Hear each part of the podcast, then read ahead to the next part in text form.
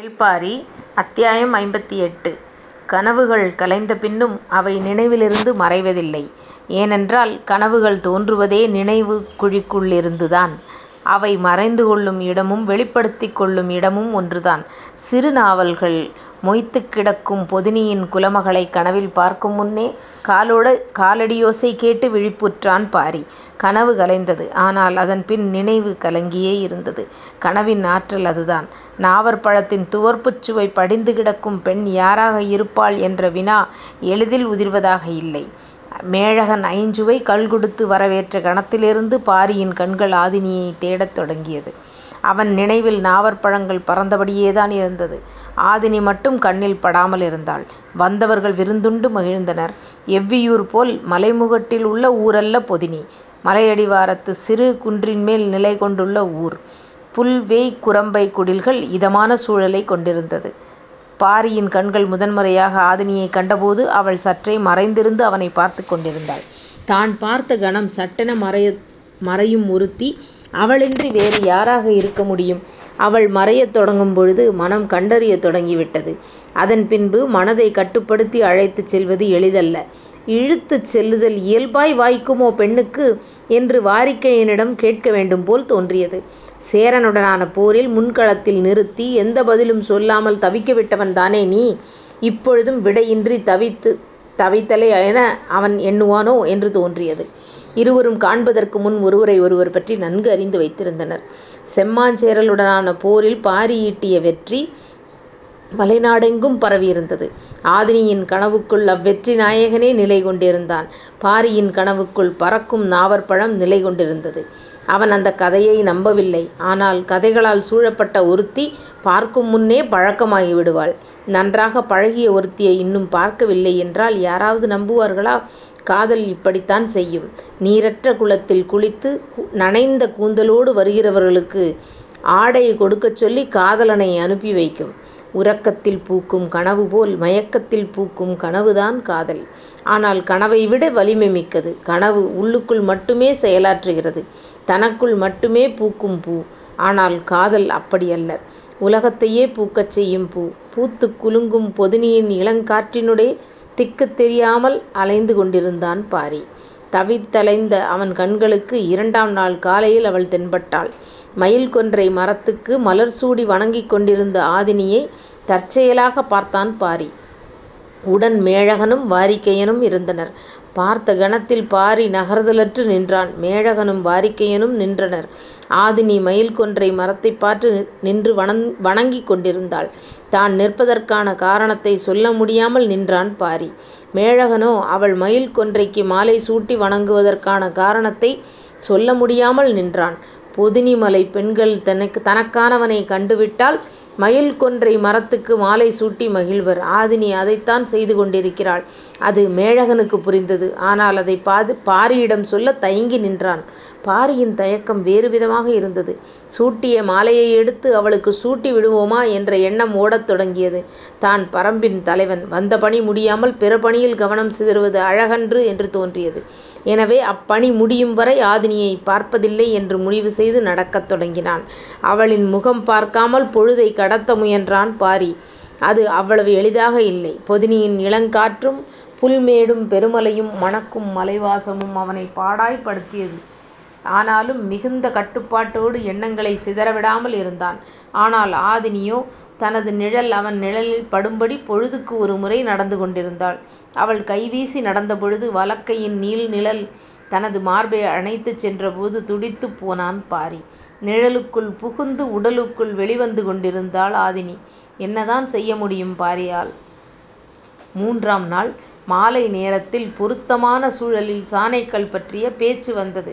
வாரிகையனும் கூழையனும் மிகுந்த மகிழ்வோடு அதில் பங்கெடுத்தனர். பாரி அக்கல்லினைப் பரம்புக்குத் தந்து உதவ வேண்டும் என்று கேட்டான். மேழகனும் அதற்குச் சம்மதித்தான். இப்பேச்சு நடந்து கொண்டிருக்கையில் சற்றுத் தொலைவில் நெல்லி மரமொன்றின் அடியில் தோழிகளோடு வீற்றிருந்தாள் ஆதினி. பாரி கேட்டதும் மேழகன் ஒப்புக் கொண்டதும் ஆதினியின் காதிலே விழுந்தது. ஒரு கணம் திகைத்தாள் ஆதினி. பாரியா இதனைக் கேட்பது என்று மீண்டும் ஒருமுறை மனதுக்குள் உறுதிப்படுத்தினாள். அவள் கண்கள் கலங்கியது. சட்டென அவ்விடம் விட்டு அகன்றாள். உடனிருந்த தோழிகளுக்கோ காரணம் புரியவில்லை. மேழகன் சாணைக் கல்லினை தர ஒப்புக் கொண்டதற்குப் பிறகுதான் பாரியின் மனம் இயல்பு நிலைக்குத் திரும்பியது. அதன் பின்புதான் அவன் கண்கள் ஆதினியைத் தேடத் தொடங்கியது. அவள் நெல்லி மரம் விட்டு அகன்றிருந்தாள். தேடிப் பார்த்தான் அவளைக் காணவில்லை. மறுநாள் காலையில் எழுந்ததும் பாரியின் கண்கள் அவளைத்தான் தேடியது. மேழகன் வந்தான். சாணைக்கல் இருக்குமிடம் செல்ல எல்லோரும் ஒன்று கூடினர். ஆனால் ஆதினி கண்ணில் தட்டுப்படவே இல்லை. மூன்று நாட்களாகத் தனது நிழலோடு உரசி நகர்ந்த அவள் இப்பொழுது கண் பார்க்கும் வெளியிலேயே இல்லையே ஏன் எனப் புரியாமல் திகைத்தான் பாரி. ஆதினியின் தோழிகளுக்கும் இது புரியவில்லை. பார்த்த கணம் முதல் பாரியை விட்டு அகலாத ஆதினியின் கண்கள் இப்பொழுது அவன் இருக்கும் திசைப்பக்கமே திரும்ப மறுப்பது ஏன் என்பது அவர்களுக்குப் புரியவில்லை.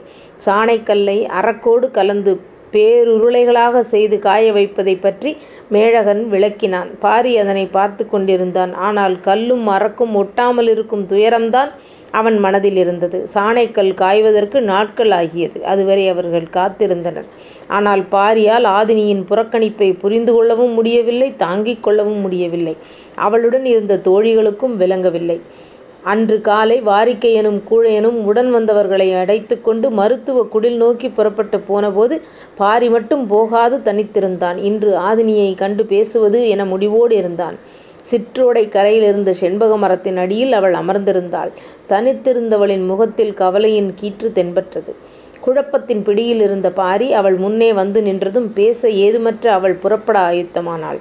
மரித்த பாரி என்னை விட்டு அகல்வதன் காரணமென்ன? என்று கேட்டான். நிமிர்ந்து பாரியின் கண்களைப் பார்த்தாள் ஆதினி. பார்வையின் பொருள் அவளுக்குப் புரியவில்லை. அவள் சொன்னாள் பரம்பின் தலைவன் நான் நினைத்தது போல் இல்லை. அதிர்ந்தான் பாரி. அவள் எதன் பொருட்டு இவ்வார்த்தையைப் பயன்படுத்துகிறாள் என்பதைப் புரிந்து கொள்ளவே முடியவில்லை. ஒருவேளை இவள் தந்தையிடம் சாணைக்கல் வேண்டும் என்று உதவி கேட்டதால் இப்படி எண்ணுகிறாளோ என்று தோன்றியது. இதில் தவறொன்றுமில்லையே. வேளிர் குலம் தங்களுக்குத் தேவையானதைக் கொடுத்து மாற்றிக் கொள்ளும் பழக்கம் எப்பொழுதும் உள்ளதுதானே. இதற்கு ஏன் இப்படி நினைக்க வேண்டும்? என்று எண்ணியபடி அவளைப் பார்த்தான். அவள் நேர்கொண்ட பார்வையை கீழிறக்காமல் இருந்தாள். அவளின் உறுதிப் பார்வை கோணத்திலேயே வெளிப்பட்டுக் கொண்டிருந்தது. பாரியால் புரிந்து கொள்ள முடியவில்லை. யான் செய்த பிழை என்ன? என்று கேட்டான். குலத்தலைவனுக்கு எது அழகு? தன் குலம் காக்கும் துணிவும் வீரமும். அவை இரண்டும் இருப்பதால்தான் அவன் தலைவராகிறான் ஆனால் அவனுக்கு அழகு சேர்ப்பது அதையும் மீறிய பண்புகள்தானே. இது கேள்வி அல்ல விடை. நான் பண்பு பாராட்டுவதில் ஏதேனும் குறை வைத்தேனா? என்று மனதுக்குள் எண்ணத் தொடங்கியபோது குரலின் வீரியம் குறையத் தொடங்கியது. சிறு செருமல் கொண்டு நிலைமையை சமாளித்தபடி பாரி கேட்டான் நீ கண்டறிந்த குறைகளைத் தயக்கமின்றிச் சொல்.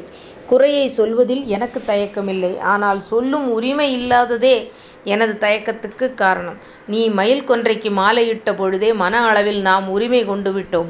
பின் ஏன் தயங்குகிறாய்? ஆதினிக்கே சற்று அதிர்ச்சியாக இருந்தது. பொதினியின் வழக்கத்தை அதற்குள் பாரி அறிந்து கொண்டானே என்று. பரம்பின் தலைவன் வந்துள்ளான் என அறிந்ததிலிருந்து எனது மனம் நிலை கொள்ளவில்லை. வேளிர் கூட்டத்தின் இணையற்ற வீரனாக உம்மைப் பற்றிய கதை காடெங்கும் பரவிக் கிடக்கிறது. உன்னைப் பார்க்காமலேயே நான் காதல் கொண்டு கிடந்தேன்.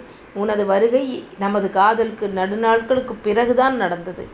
பாரி வியப்புற்றுக் கேட்டுக் கொண்டிருந்தான். ஆனால் என்று சொல்லச் சற்றே தயங்கினாள். பாரி அவளது வார்த்தையைக் கூர்ந்து கவனித்து வந்தான். பொதினிமலை வருகிறவர்கள் தம் குலம் காக்க மருத்துவ உதவியைத்தான் கேட்பார்கள். நீயோ ஆயுத உதவியை கேட்கிறாயே.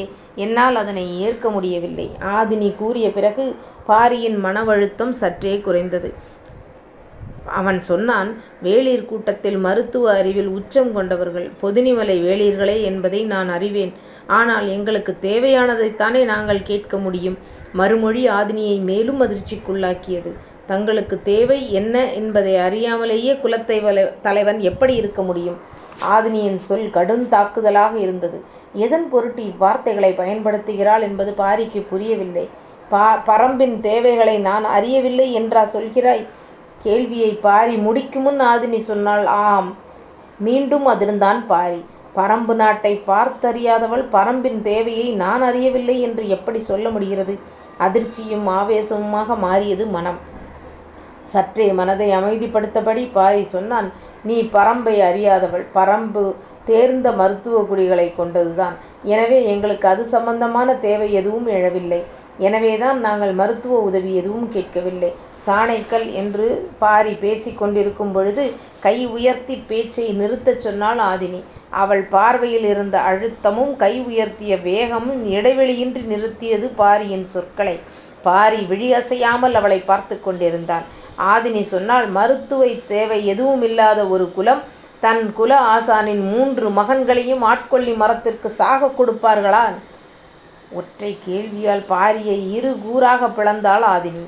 தொலைவில் கூழையனும் வாரிக்கையனும் பிரண்டை தேய்த்த சிரட்டையையும் பூனை வணங்கியையும் பார்த்துவிட்டு பாரியை நோக்கி வந்தனர். அவர்கள் வருவது அறிந்த ஆதினி அவ்விடம் விட்டு நகர்ந்தாள். உரை கல்லென நிலை கொண்டிருந்த பாரியை பார்த்து வாரிக்கையனும் கூழையனும் திகைத்து நின்றனர். பாரியின் அதிர்ச்சி கலைய நாளானது. சாணைக்கல் காய்ந்து கொண்டிருந்தது. செங்கார் சேவல் விருந்து எல்லா நாளும் நடந்தது. பாரி அதன்பின் ஒவ்வொன்றாக அறியத் தொடங்கினான். ஆட்கொல்லி மரத்தின் அருகிற் செல்ல பொதினி மருத்துவர்கள் வழி கண்டுள்ளனர் என்பது பின்னர்தான் தெரிய வந்தது. சேராங்கொட்டை விதையுடன் மூன்று விதமான மூலிகைகளையும் அரைத்து உடலெங்கும் தேய்த்துக் கொண்டால் அதனருகில் சென்று வரலாம் என்று சொன்னார்கள். சரி, இவ்வளவும் தேர்த்து அதன் அருகில் செல்ல வேண்டிய காரணம் என்ன என்று கேட்டபொழுது அவர்கள் சொன்ன காரணம் பேரதிர்ச்சிக்குள்ளாக்கியது. பொதினிவாழ் வேளிர் கூட்டத்தின் மருத்துவ அறிவு எவ்வளவு உச்சங்கொண்டிருக்கிறது என்பது பாரியால் அப்பொழுதுதான் முழுமையாக புரிந்து கொள்ள முடிந்தது. செம்மாஞ்சேரலுடன் போரிட்டு அடைந்த வெற்றி மட்டுமன்று தேக்கனின் மகன்களை ஆட்கொல்லி மரத்திற்கு சாக கொடுத்தது கூட கதை கதையாய் மலையெங்கும் பரவி கிடக்கிறது என்பது பாரிக்குப் புரிந்தது.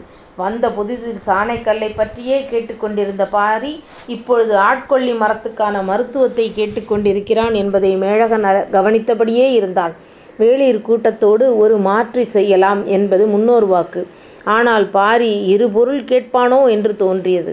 சாணைக்கல் அரக்கோடு காய்ந்து இறுகப் பற்றி வட்ட வடிவ உருளையாக மாறியது. நாளை அதனை எடுத்துப் பயன்படுத்தலாம் என்று மேழகன் சொன்னபோது பாரி சொன்னான் எனக்கு சாணைக்கல் தேவையில்லை. இது மேழழகன் எதிர்பார்த்ததுதான். சாணைக்கல்லுக்கு மாற்றாக ஆட்கொல்லி மருந்துக்கான மருந்தினைக் கேட்பான் என்று முன்கூட்டியே நினைத்திருந்தான். ஆனால் அம்மருந்தினை இனிமேல்தான் உருவாக்க வேண்டும் என்றான். நான் அம்மருந்தினை கேட்கவில்லையே என்றான் பாரி. மேழகன் அதிர்ந்தான். சாணைக்கல்லும் வேண்டாம் ஆட்கொல்லி மரத்துக்கான மருந்தும் வேண்டாம் என்றால் உனக்கு என்னதான் வேண்டும்? அதனை ஆதினியிடம் கேட்டுக்கொள்ளுங்கள் என்றான் பாரி. மேழகனுக்குப் புரியவில்லை. உடனிருந்த வாரிக்கையனுக்கும் புரியவில்லை. சற்றே குழப்பத்தோடு மகளிடம் போய்க் கேட்டான் பாரிக்கு என்ன வேண்டும்? இதை ஏன் என்னிடம் வந்து கேட்கிறீர்கள்? பாரிதான் உன்னிடம் கேட்கச் சொன்னான். பரம்பின் தேவையை என்னைவிட நீதான் அதிகம் புரிந்து கொண்டிருக்கிறாய். இப்போது சொல் நான் எதைக் கேட்க வேண்டும் என்று பாரி காதோடு கேட்கும் குரல் அவளுக்குள் எதிரொலித்தது. உள்ளுக்குள் ஓடிய சிரிப்பை மறைத்தபடி ஆதினி சொன்னாள் மணவிழாவுக்கு ஏற்பாடு செய்யுங்கள் தந்தையே. மேழனுக்குப் புரியவில்லை. பரம்பின் தேவை என்ன என்பதுதானே கேட்கச் சொன்னான். ஆனால் பரம்பின் தேவை நான்தான். அதை நான் சரியாகக் கணிக்கிறேனா என்பதை அறியவே பாரி உங்களை அனுப்பியுள்ளான். மேழனுக்கு இப்பொழுது எதுவும் புரியவில்லை. ஆதினி மீண்டும் சொன்னாள் என்னை வைத்தே என்னைக் கணிக்கும் ஒரு விளையாட்டைப் பாரி விளையாடுகிறான்.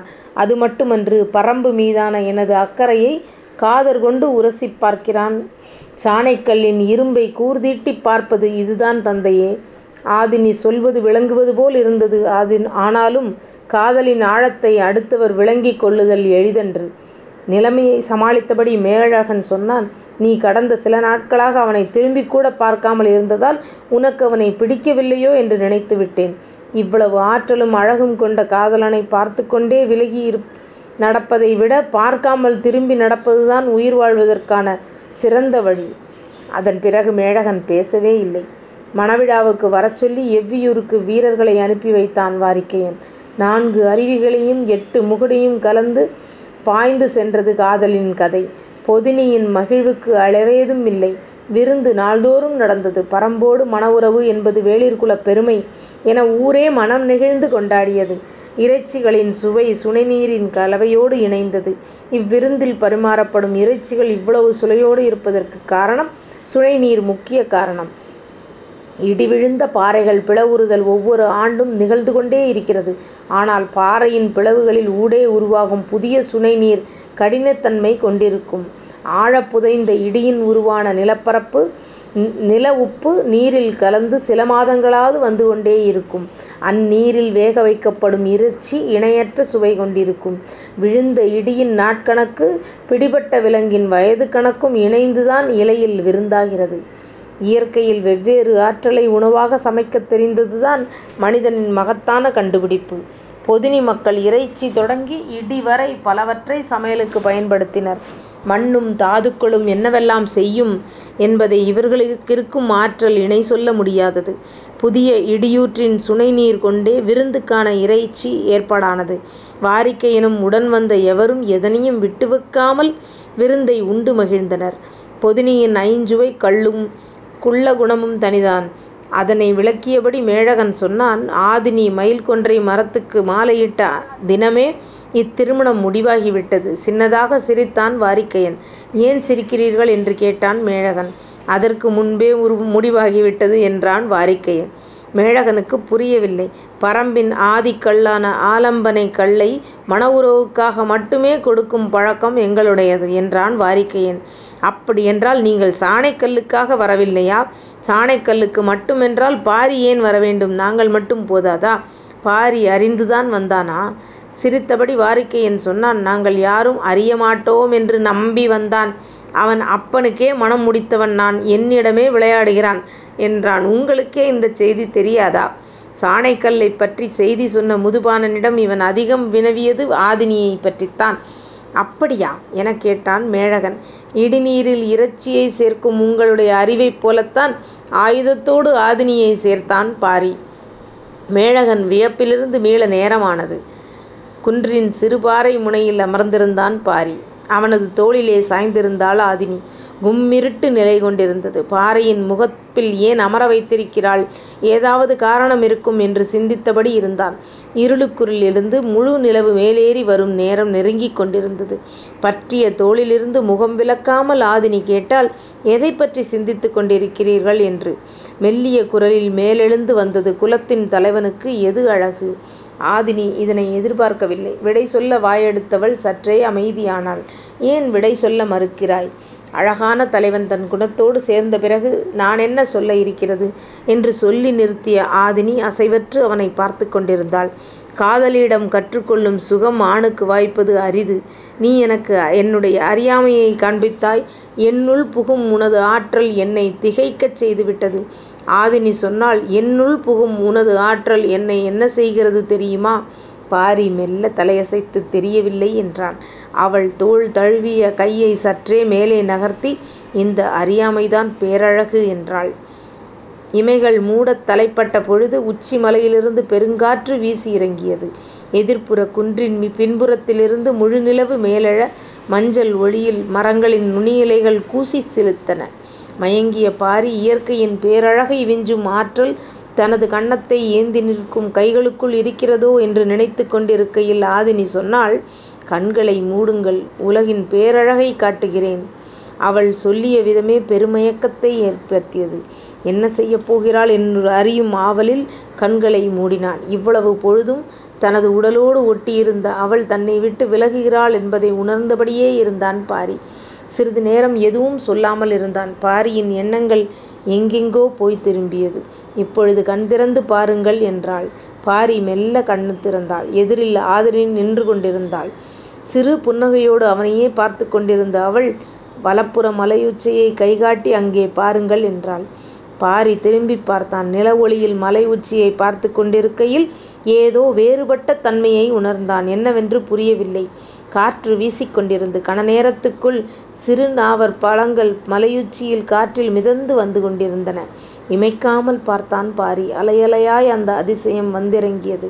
உச்சி மலையில் எட்டிப் பார்க்கும் நிலவுக்குள்ளிருந்து கருநீலப் பொன்வண்டு காற்றெங்கும் மிதந்தபடி பாரியை நோக்கி வந்து கொண்டிருந்தது. நம்ப முடியாத காட்சி. வானம் முழுவதும் வந்து கொண்டிருந்தது. கண நேரத்தில் கிறுகிறுத்துப் போனான். மலையுச்சியில் இருக்கும் சிறுநாவற் காட்டிற்கு நேராகக் கீழே இருப்பதுதான் பொதினிக்குன்று உட்கார்ந்திருக்கும் இந்தப் பாறை முனை இன்னும் துல்லியமானது. விரிந்த ஈரலையால் மிதந்து வரும் நாவலை அவனது கை எட்டிப் பிடிக்கும்போது விலகியிருந்த ஆதினி அருகில் வந்து கட்டிப் பிடித்தாள். ஈரிலை கொண்டு இருவரையும் மூடின சிறுநாவல்கள் கண் திறக்கவும் முடியாமல் மூடவும் முடியாமல் அவன் தழி தவித்த பொழுது துவர்ப்பின் சுவையை அவனுக்கு ஊட்டத் தொடங்கினாள் ஆதினி. நாவற்பழத்தின் சாறு உள்ளிறங்கியது. பறப்பதற்கு ஈரிலை கூடத் தேவையில்லை. ஈரிதழே போதும். அடுத்த அத்தியாயம் நாளைக்கு பார்க்கலாமா?